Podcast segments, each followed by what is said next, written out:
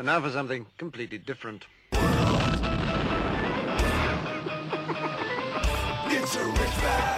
Forget everything you've been told by others before. Get ready for the real deal, the full story, real talk about money, markets, life. Now, it's The Real Investment Show with Lance Roberts, presented by RIA Advisors. And good morning and welcome to the Thursday edition of the Real Investment Show. Of course, uh, today is uh, the day, second best day of the week, day before Friday, of course. Uh, it's also inflation day. Uh, so today we're going to be getting that inflation print. Comes out at 7:30 this morning. Of course, this is what markets are all kind of anticipating right now as to well, what's that number going to be? I mean, we're, we're now watching inflation like we've never watched it before. Now it's like every month it's like, oh my God, what's the print? The print. What's the print of inflation? Well, it's going to, you know, it's expected to be about 7.3% on an annualized basis. There is some expectation that actually could come weaker than that number. In our daily market commentary, which is up on our website now, uh, the Fed uh, Fed member uh, Bostic, Raphael Bostic, came out yesterday, implied kind of the same thing. And this is something that we've talked about here for a while: is that inflation, as we measure it, is likely peaking. And, and, and I want to be clear about that because this is an important thing that we're going to be dealing with now for the rest of this year and really potentially for a while. Inflation will come down. And that's just a function of how we measure inflation because we measure it on a year over year basis. So today we'll get a monthly print, right? So we'll see inflation is up, I'm just picking a number, 0.3. And last month was 0.4. Well, inflation's still going up, but the rate of change on a month over month basis is starting to come down because it's just not rising as fast. So let me put this into an easy kind of way to, to understand this. Gas prices. We all deal with gas prices every day, right? So we go to the gas pump, we fill up tanks. I went and filled up my truck the other day and it was 334 a gallon, right? So that's, you know, that's that's the number. Well, so when I filled up, that price is obviously higher than it was a year ago. So that's why we have inflation. Now, a year from now, if the price of gasoline is 334, the rate of inflation is zero, right? It, it, the price hasn't gone up. Now, it's still expensive. It's still costing me a lot more than it cost me when President Trump was in office, as an example, right? Almost twice as much, right? I'm paying almost twice as much for gas as I was during the last administration. However, the rate of change of that inflation won't change. So here's the important part about this when it comes to economic growth. We measure economic growth by the amount of consumption that we do in the economy. So just because inflation becomes disinflationary, the rate of inflation comes down, it doesn't mean that prices have actually come down. Prices can just stay elevated and we will get disinflation. But consumers don't necessarily have any more money to spend. They're spending more money at the pump to buy gasoline, they're spending more money on food prices. So, more of the stuff that eats up their daily disposable income is still there. So, uh, even though wages are coming up, wages haven't come up as fast as inflation as, as price increases have. So, I don't have, and Americans don't have as much discretionary income to go buy other stuff. And this is why we're starting to see credit card debt go up. We're starting to see more, the, the amount of credit card debt rise because consumers are having to revert back now that they don't have these $1,400 checks, $900 checks, uh, extended unemployment benefits, uh, child tax credits, all that, all that money that we were injecting into the economy allowed people to pay off some credit, not use their credit card because they had some extra money coming in every month. Well, now that's going away. So now they're having to go back to their credit cards to help make ends meet. And this is going to be one of the impacts that we talk about. First quarter GDP growth right now, estimated by the Atlanta Fed on the real time tracker, uh, was 0.1%. Now, that, that number came up because of the employment report that we had uh, for January that number came up, but we're still sub 1% growth for the first quarter of 2022. So economic growth is already slowing, not surprising because of all this extra liquidity coming out of the markets. But again, when we start talking about inflation, the rate of inflation can come down and will come down. We will see a disinflationary bent to a lot of these numbers just because of the rate of change on a year over year basis. But that doesn't mean that prices have gotten any cheaper.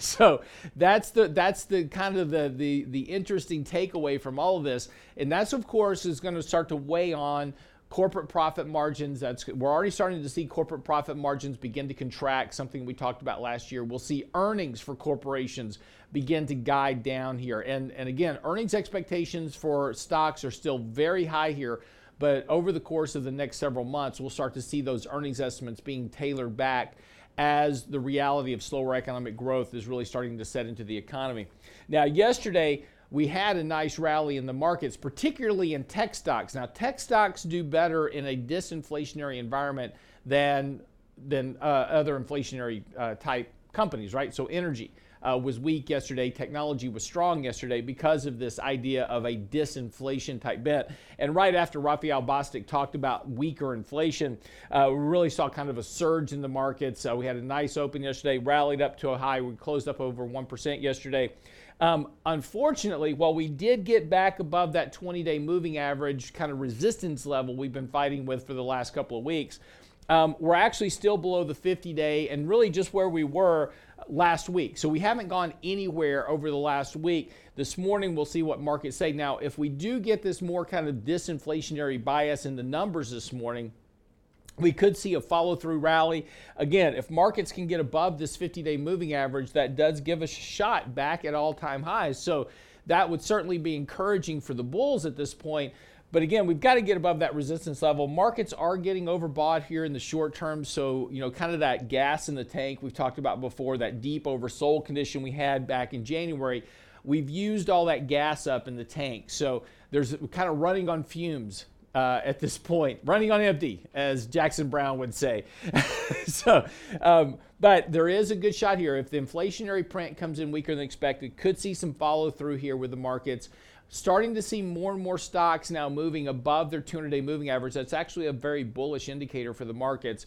So as we begin to move here over the next, you know, next couple of weeks, we could see a push higher here heading into the Fed meeting if the if the idea starts to manifest itself that the Fed may begin to back off some of their more hawkish stance on hiking rates, being aggressive. If we do see some of this kind of more talk from, you know, people like Raphael Bostic talking about, well, we're going to have maybe a little bit less inflation than we thought. Inflation seems to be kind of peaking here. That's kind of early talk. We might see the Fed back off the gas a bit. That would help give uh, markets a lift. Now, again, don't mistake what I'm saying here. We're still moving into a tightening environment. It doesn't look like at this point that the Fed is going to back off raising rates and tapering their balance sheet. That's still going to weigh on stocks as we get further into the year. Doesn't necessarily mean we're going to have a crash in the markets, but it does suggest that returns may be a lot more muted than we saw last year. So this is as, as a lot of things to consider here, and I know there's a lot of a lot of data points that we're talking about: economic growth, inflation, earnings. Uh, but this is all going to kind of start to gel as we start to head towards that March meeting. And once we start to see what the Fed is actually going to kind of lay out as a game plan of how fast they're going to taper their balance sheet, what type of aggressive, you know, how aggressive are they going to be about hiking rates. That's going to give us a much better idea about how to navigate the markets this year. More importantly, where to allocate money to. And something that we'll talk about this morning with Michael Lebowitz, he'll be joining me right after the break, is this idea of buying value because you've got to be careful here. We've been reviewing quite a few portfolios, not as much value and value as you think there is. And we'll talk about that when we come back from the break.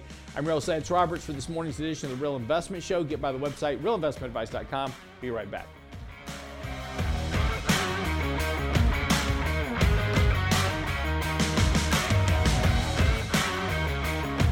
Get daily investment news you can use, delivered at the speed of the internet at realinvestmentadvice.com. Are you leaving thousands in Social Security money on the table? Prepare to properly claim your Social Security at our next virtual Lunch and Learn. What boomers need to know about Social Security. Your claiming choices now can affect your loved ones later. Join Richard Rosso and Danny Ratliff for our next RIA Advisors virtual Lunch and Learn, Thursday, February 10th at noon. What boomers need to know about Social Security. Register now at realinvestmentadvice.com. Realinvestmentadvice.com. The Real Investment Show.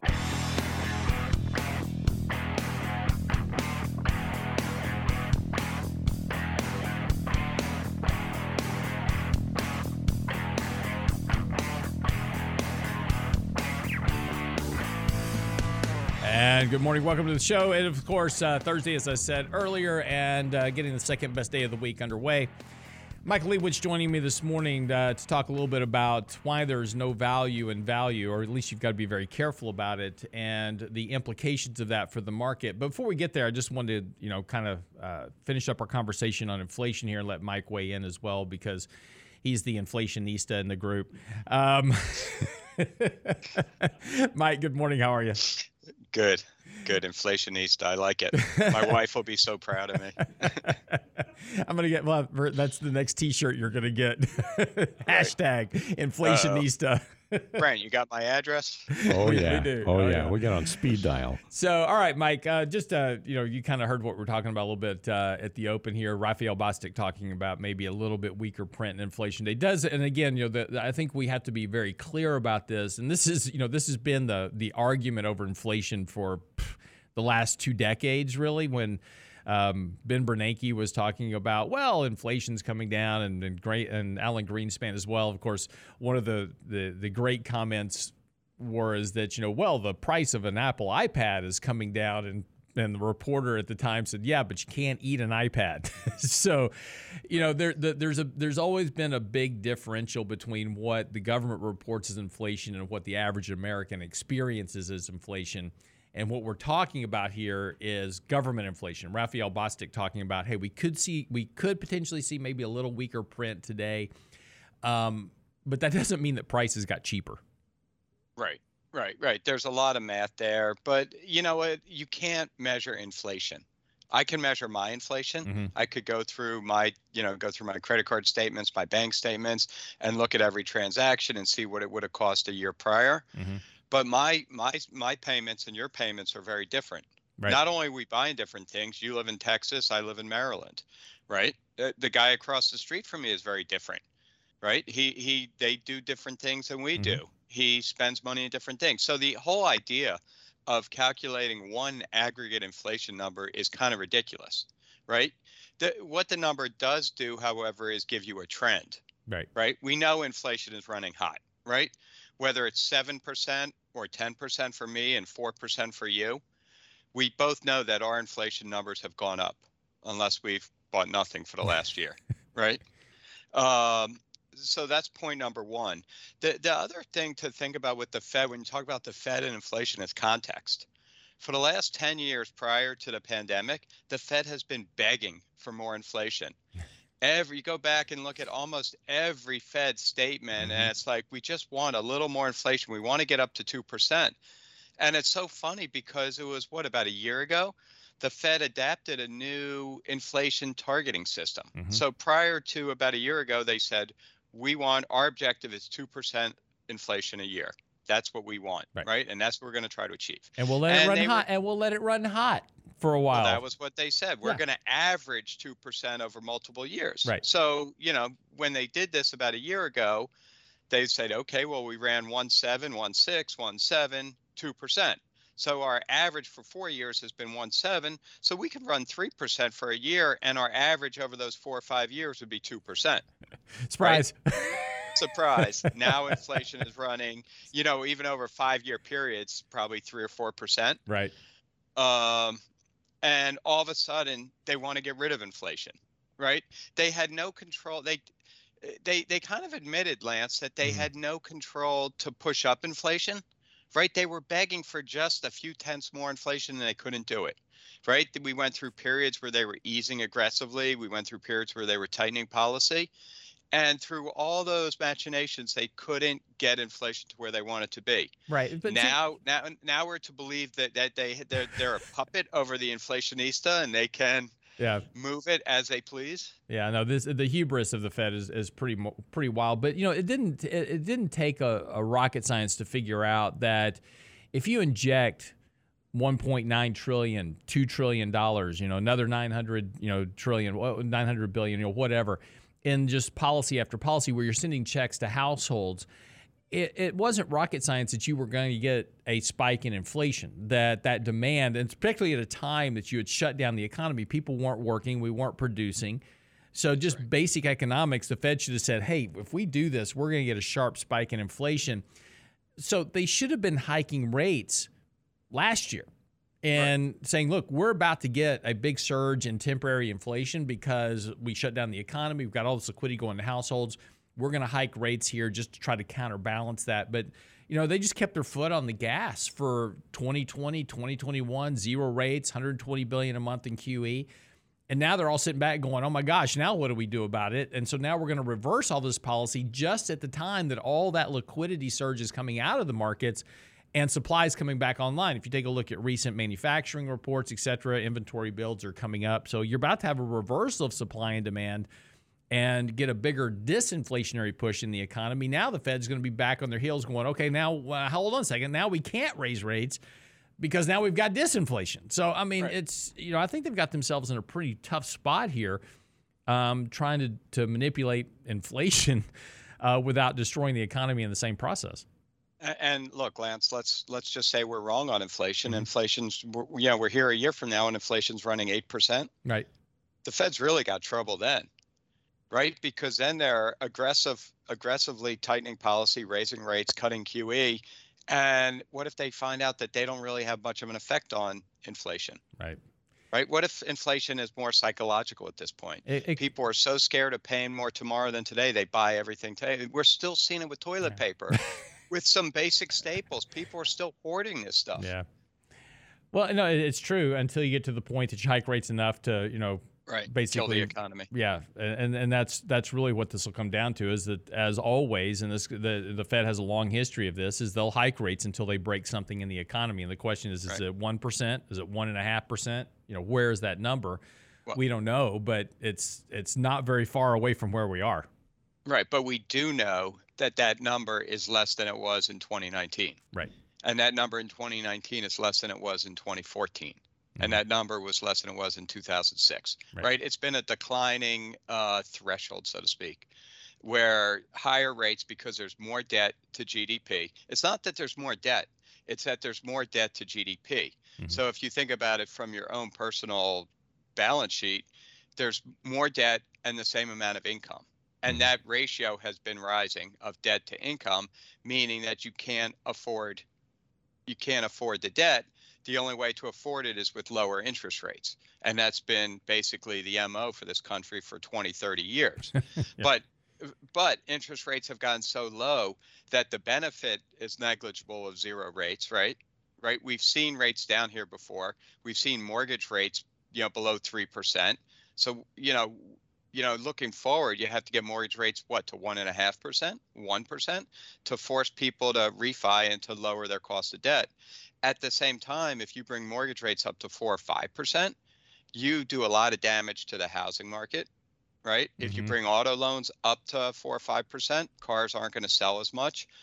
And look, at the end of the day, the Treasury is sitting on over 30 trillion of debt which they're refinance, refinancing constantly. Now, a big chunk of it doesn't refinance this year or next year, but every new, you know, all the new debt plus whatever is maturing gets refinanced at say four or five percent. That interest expense over a couple years starts rising rapidly and making your debt problem even worse. Yeah, um, you know, it's interesting too. Eh, you know, governments are trying to figure out other ways to deal with the inflationary pressures. I thought it was interesting that the Bank of England has asked the public not to ask for pay raises to help quell inflation, right? Because wages are a big inflationary push, right? So if people have to pay more in wages, they've got to raise prices to compensate for higher wages.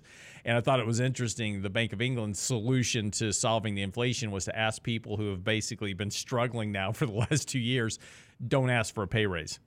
But but did you see what? So Biden is apparently thinking about getting rid of the federal excise tax on on gasoline. Right which is kind of funny if you kind of really think about it, right? That that tax has been there, and it just pays, you know, it helps pay, you know, pay for the, you know, get it eliminates some of the deficits. So what, regardless of whether whatever you think of that tax, mm-hmm. he's basically thinking about getting rid of a tax, meaning that they're going to subsidize, right, right, everyone to buy oil, right? It, it's just another subsidization subsidization easy for me to say uh, of, well but if you uh, reduce his goal is though if you reduce the, if you take away the excise tax the gas the price of gallon the price per gallon of gasoline will go down at the pump and that's what's really impacting. It, it, look, inflation is killing his poll ratings right now. Going into the election, you got midterms right. coming up very shortly. His his 39% approval right now. Right. That's not healthy. This this is a bad, you know, again, kind of a short-sighted solution to trying to bring down gas prices at the pump. That excise tax is what goes to a lot of other spending that we do, and to your point, right. is going to cut the amount of revenue the government has coming in at a time when his, they don't have that enough revenue to cover spending. Political. Right. Right. His goal is political, and now they're going to be lacking that revenue. They're going to have to borrow more. Mm-hmm. Well, look, putting even more dependency on interest rates. Exactly. But but again, this is and this is the overall problem. We've talked about this before, but it takes right now more than 100% of tax revenues just to cover mandatory spending and interest on the debt. So right. everything that we spend, uh, you know, it's interesting. There was a kind of a big hoopla on, on Capitol Hill. Is like, okay, we've got some, we're working bipartisan here. We've got some bipartisan legislation coming down the pipeline. Great, this is your job to raise the debt ceiling again, right? Because we have another debt ceiling, potential government shutdown coming up next month. So they've got to raise the debt ceiling again uh, to do this you know, don't worry about passing a budget. We haven't done that since Obama was in office. Uh, but uh, but you know, let's just keep these continuing resolutions going and keep our spending out of control. You know, that's going to really solve our debt problem long term. All right, quick right. break. We're going to come back. Uh, like I said, um, value. Uh, value has underperformed growth for one of the longest periods on record in the financial markets. The problem is that there's no value in value. And we'll talk about that when we come back from the break and how to navigate that trick. Don't go away.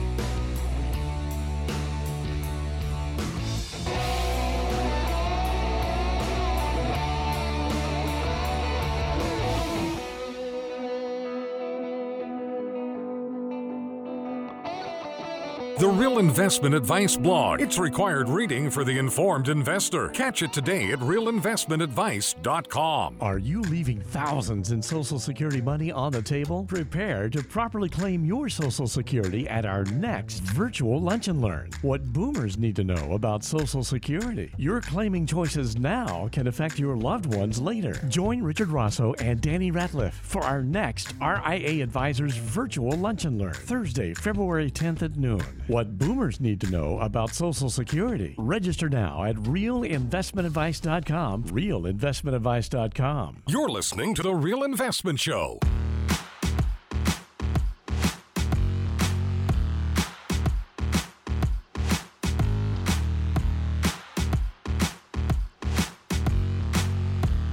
I want to start out this segment we're going to be talking about the lack of value and value. This is something that uh, Mike wrote an article about yesterday. It's on our website and something that has been a real challenge, you know, in portfolio management this year is trying to balance a portfolio between growth and value. Value has underperformed growth now for one of the largest stretches on, on record. In fact, the value growth ratio is at one of the lowest levels ever on record as well. The problem, though, is that when we take a look at value, companies like Hershey's, Coca-Cola, McDonald's, Procter and Gamble, these stocks that are traditionally considered a value really aren't a value. I want to read to you something that uh, we talked about this on the show before, but price to sales.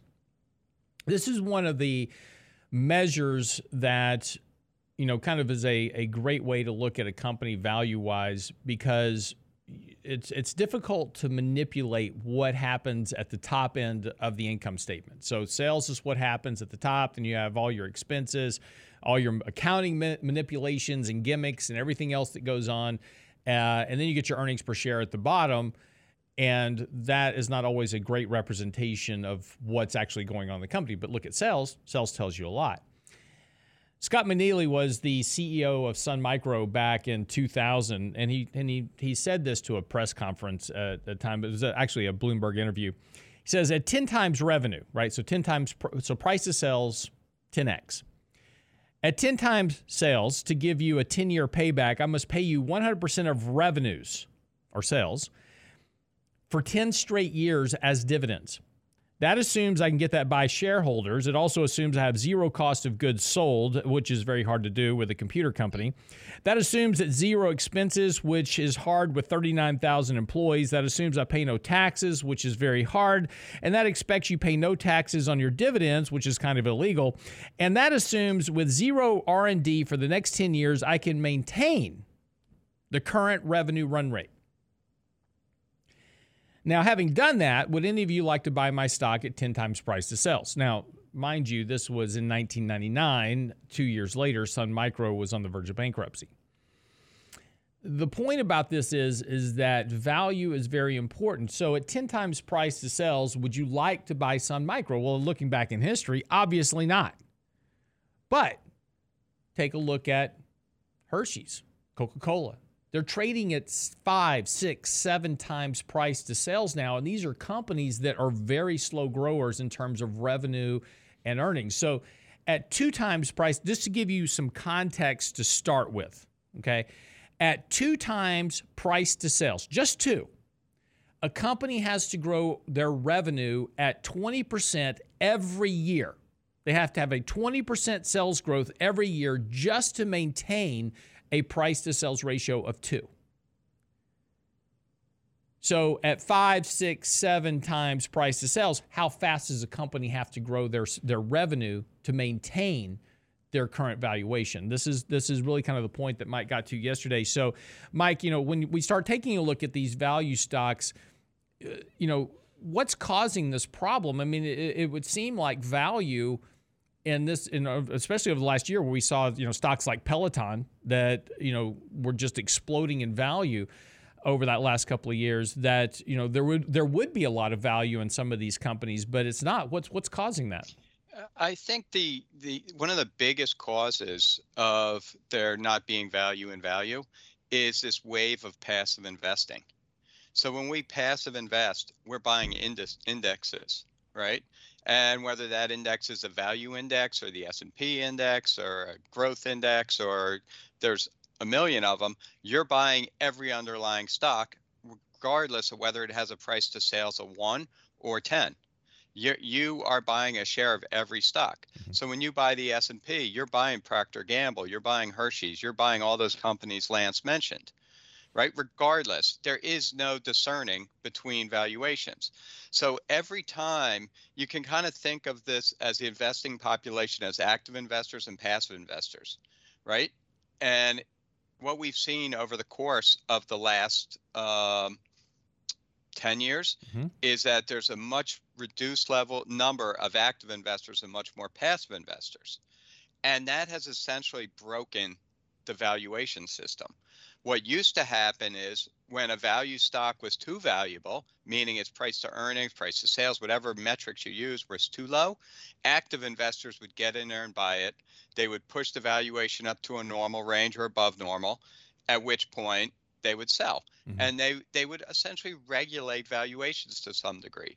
Now you have people that are just throwing a dart at a dartboard and buying everything on that dartboard. Right. And the purpose this article is kind of a two two story article. I should have broken it into two stories, but the bottom line is the passive versus active side of the story and why you know we highlight Procter Gamble, why a company like Procter Gamble can trade at a PE of close to 30 despite having much slower earnings and revenue growth than the S&P which trades at what's its current PE 23, 24, mm-hmm. 22, whatever it is. Uh, why is right? Why would you value more for Procter Gamble than the market? Right? When it's growing at a slower rate than a market. And it's look, it's Procter Gamble. They don't have the next iPad coming. They don't have the next the next big thing coming. We know what Procter Gamble is, for better or worse, right? Yeah, toilet they paper. have uh, they have a million products. They're great products, great company, but it is what it is, right? Yep. And even if they get a new brand of toilet paper, it is so small compared to their book of business. Yeah, but people right? are going to hoard it though. Oh, of course.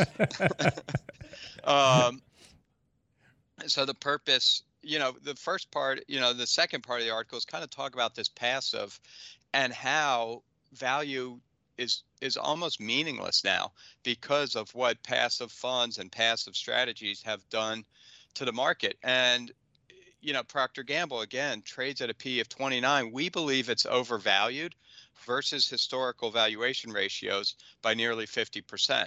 Right. We looked at it on a price of sales basis, similar thing. We looked at what Zacks had to say about it. I think they said it was 40% overvalued. Mm-hmm. The problem is, and we own Procter Gamble, right? We uh, we have a 2% stake in it in our portfolios. Mhm. It is part of the S&P 500. It is going up and passive investors are ruling the day. So so even us as discerning what we uh, yeah, are we still value investors, Lance? We like to think we are, but this isn't a value investing market. Yeah, exactly. Right? But uh, You've seen Yeah, but there's another problem here too that that you know outside of the passive indexing, there are people that buy individual stocks like Mhm. Procter and Gamble, like Coke, like McDonald's. And I think that and the other part of that story is the Fed, which you know by the Fed keeping interest rates at zero artificially for over a decade now, um, flooding markets with liquidity, suppressing you know interest rates on all types of fixed income instruments to levels where you can't you know if i if i go buy a 10 year treasury i can't keep up with the rate of inflation. There used to be a time i could buy treasuries and make 5 or 6% pre 2008 um, on my money i could just buy a 10 year treasury and i could make a decent return on my money. But you know the fed has now forced all these people to go chase yield and you know you go into the markets and you're trying to find a stock that's paying a one and a half or a two percent yield and you're having to way overpay for the value of that company just to try to get some form of yield on your money. And this is and, and that yield chase has been one of the other big factors i think in driving the valuations of these value you know what we traditionally call a value company you know to such overvalued levels. And i think that's really kind of the key definition here mike also is that we're talking about companies that you know are typically deemed to be value companies right? So if we look at the markets and we break it into two halves we say okay procter and gamble that's a value stock and apple is a growth stock and we throw them into buckets. It doesn't mean that the s&p is sitting there going okay procter and gamble is undervalued so now it's a it's in the value bucket and if you even look at value funds like value based etfs or value based mutual funds those valuations are very high Well, that's that's what we did. Yeah. We we looked at a large Vanguard fund, which is probably in a lot of your 401k plans or some variation of it, whether it's Vanguard or Fidelity or whoever it may be. And Procter Gamble, of course, is in the top, you know, one of the top holdings of mm-hmm. that. So we looked at the top 10 holdings, and we all we did was we looked at uh, four valuations, and we said how do they compare versus the S&P, and how do they compare against the lowest decile of the S&P 500. So we took those 50 or so stocks that have the lowest PEs, the lowest price to book, the lowest price to sales, lowest price to forward earnings, and said how does it compare? Only one of the 10 had one of those four metrics that was in the lowest decile. That was Berkshire Hathaway. And a lot of them, a good chunk of them, weren't even at the median of the S&P 500. So look, these may be value companies. They're great companies. If you look at this list, it's Berkshire Hathaway, which I would actually say is a value stock. But it's Exxon, it's Procter Gamble, it's J&J, Pfizer, Abbott, uh, Bank America, J.P. Morgan, a couple others. Exxon, I think, was in there. Um, value companies, but they're not value stocks. And there's a huge difference there, Lance. And I think this is, and there's an important message here for investors that that I think is critical is that if and when we get into another market downturn, typically you could go into value and get and kind of be shielded from the downturn a bit because those were undervalued companies. Money would tend to rotate into those undervalued companies during the middle of a bear market and that would give you some protection. Doesn't necessarily mean your portfolio would go up in value, but it may not go down as much. That may not be the case in the next bear market, particularly once we, if we do trigger the point, people start to liquidate in mass these passive ETF funds. There may not be a lot of places to hide in the markets outside of actual fixed income um, within the equity classes itself. And we'll, t- we'll touch on that when we come back from the break um, about potentially what causes the next downturn and what it might mean for investors. Don't go away.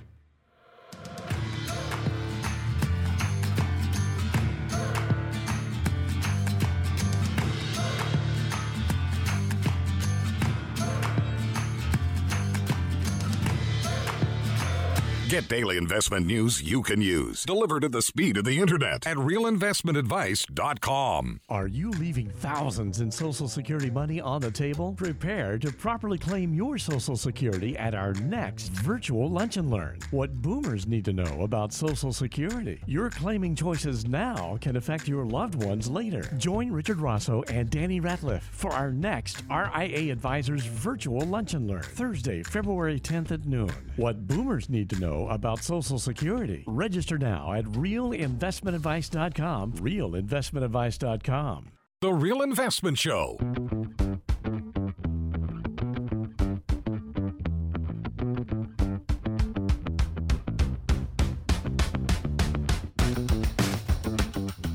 And welcome back to the show this morning. It is, of course, uh, 647 as we get ready to wrap the Thursday edition of the Real Investment Show up for you. Don't forget today, if you have not signed up yet, we have a virtual event at noon today. It is what baby boomers need to know about Social Security. Uh, it's with Danny uh, Ratliff and Richard Rosso talking about everything you need to know about Social Security, how to claim, when to claim, what to claim making a mistake on your social security can cost you hundreds of thousands of dollars literally in benefits and cost you more in taxes a whole variety of other issues and they're going to cover all that with you.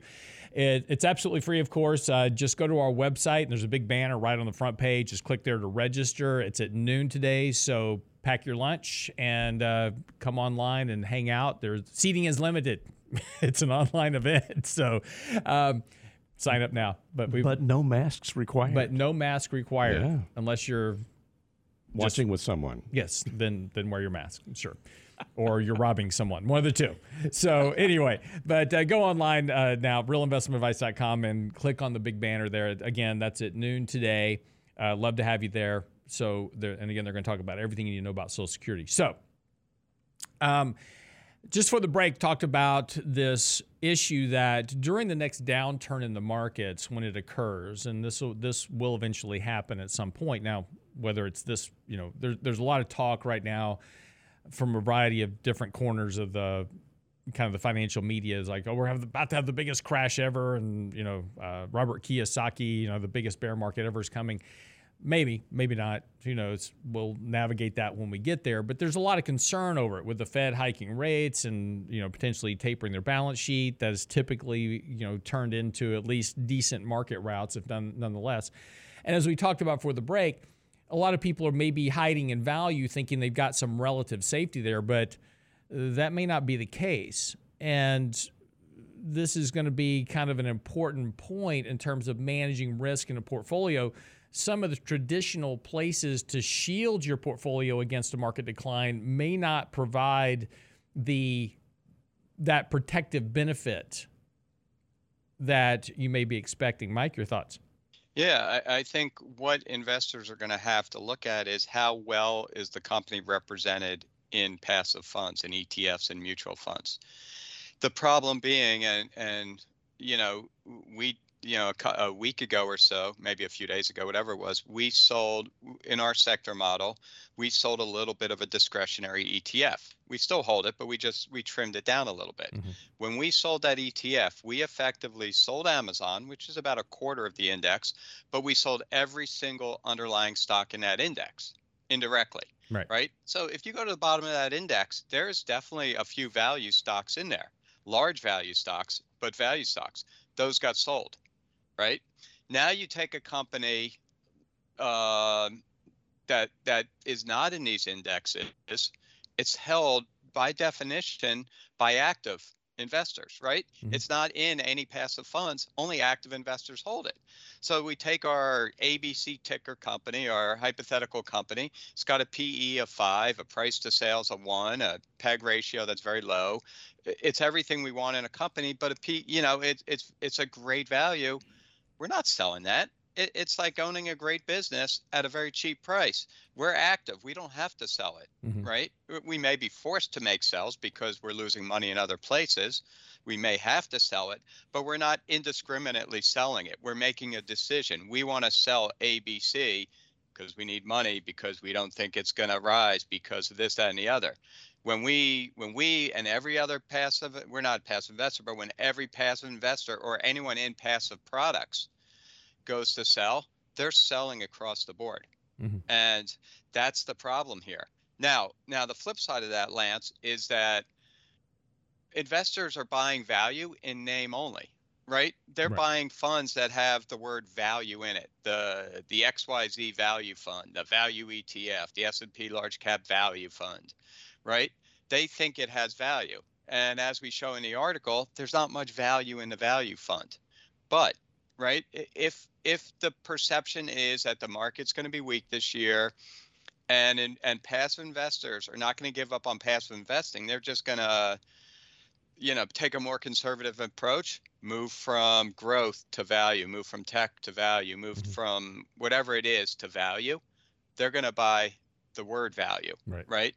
So some of these companies like Procter Gamble, like those, you know, like what, what's in that fund that I discussed earlier, could do well for a little while. However, if there's net passive selling, net selling in a market, so they may sell growth a lot more, but they're also selling value, then it's indiscriminately going through all those funds and selling. Right. And that's, you know, that's kind of the, the what I would call is the part two risk.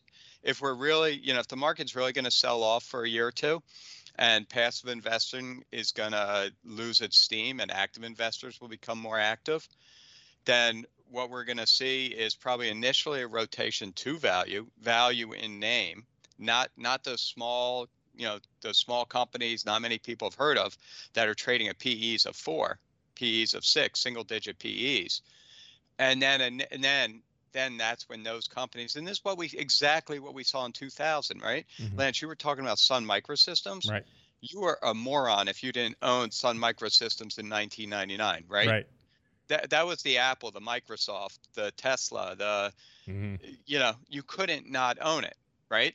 And the best thing you could have done for yourself was be the first one out the door, but essentially not own it, right? And, and at the same time, you have these value stocks. And back then, passive investing isn't nearly what it is today. Value stocks did okay, 2000 to 2003. They eked out a gain over that period, while the S&P was down what 50%, the Nasdaq mm-hmm. was down 80 plus percent. So, you know, depending on how this plays out, you know, if it, if you know, and the Fed's in play, and look, we may be going to new highs. Passive may become even more powerful. So all these passive stock, uh, passive stocks underlying these passive indexes may continue to do great. We may just see a rotation within passive to value. So the values, the quote unquote value stocks may do great, or we get a washout, and that's where true value uh, small caps, you know, stocks that aren't in the major indices are very poorly represented. That's their turn to shine. And, you know, but this all depends on what environment we're going into. And there's nothing that says we're not going to hit new highs over and over again this year, just like last year. Mhm. And there's nothing that says we can't drop 30, 40. You wrote a paper about the market dropping 50%, percent Mhm. right? So you you just you can't just say, okay, I'm going into value and that's it, because value's been a loser for the last 10 years. And look, and, So- and during and during a decline, you know the the the best place to be may be bonds. You know, right now the the sen- as we talked about before, sentiment on bonds is the most negative on record right now, other than back in 2017, just before we got into the 2018 debacle. Um, but you know, there, we're we're you know we often talk about a lot about stocks, and this is all that the market focuses on, the media focuses on, is like you know stocks, you know uh, growth to value. And again, during a declining market, you'll be losing money on both sides of the ledger. Maybe not as much in value, but you're still going to be losing money, and you might, might actually be making money in bonds because that's where money will rotate to for ultimate safety. And it just That's depends on how bad, how, how big that decline actually is. And again, you know, uh, I did. I wrote this paper on Monday talking about a 50% correction.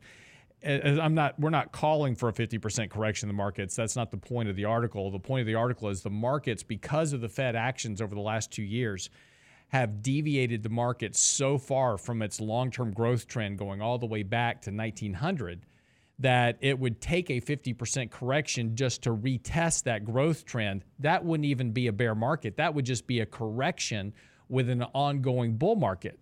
And that's really just to show you how deviated these markets have become. And if you think you're safe, uh, and this is really the point that Mike's making, if you think you're safe, trying to hide in value. If we get into a more protracted bear market, if we do get a reversion back to the to the growth trend line, which always happens ever since 1900, you regularly retest that that exponential growth trend line.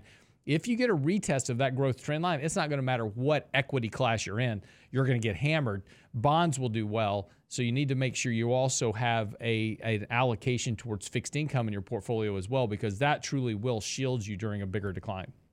Right. And Lance, you know, we were talking about Procter Gamble earlier. Mm-hmm. For it to get back to its price to earnings, where it traded from 2019 to 2012 and probably well before that or around that area, it would have to drop almost 40, 50% yeah. to be at fair value.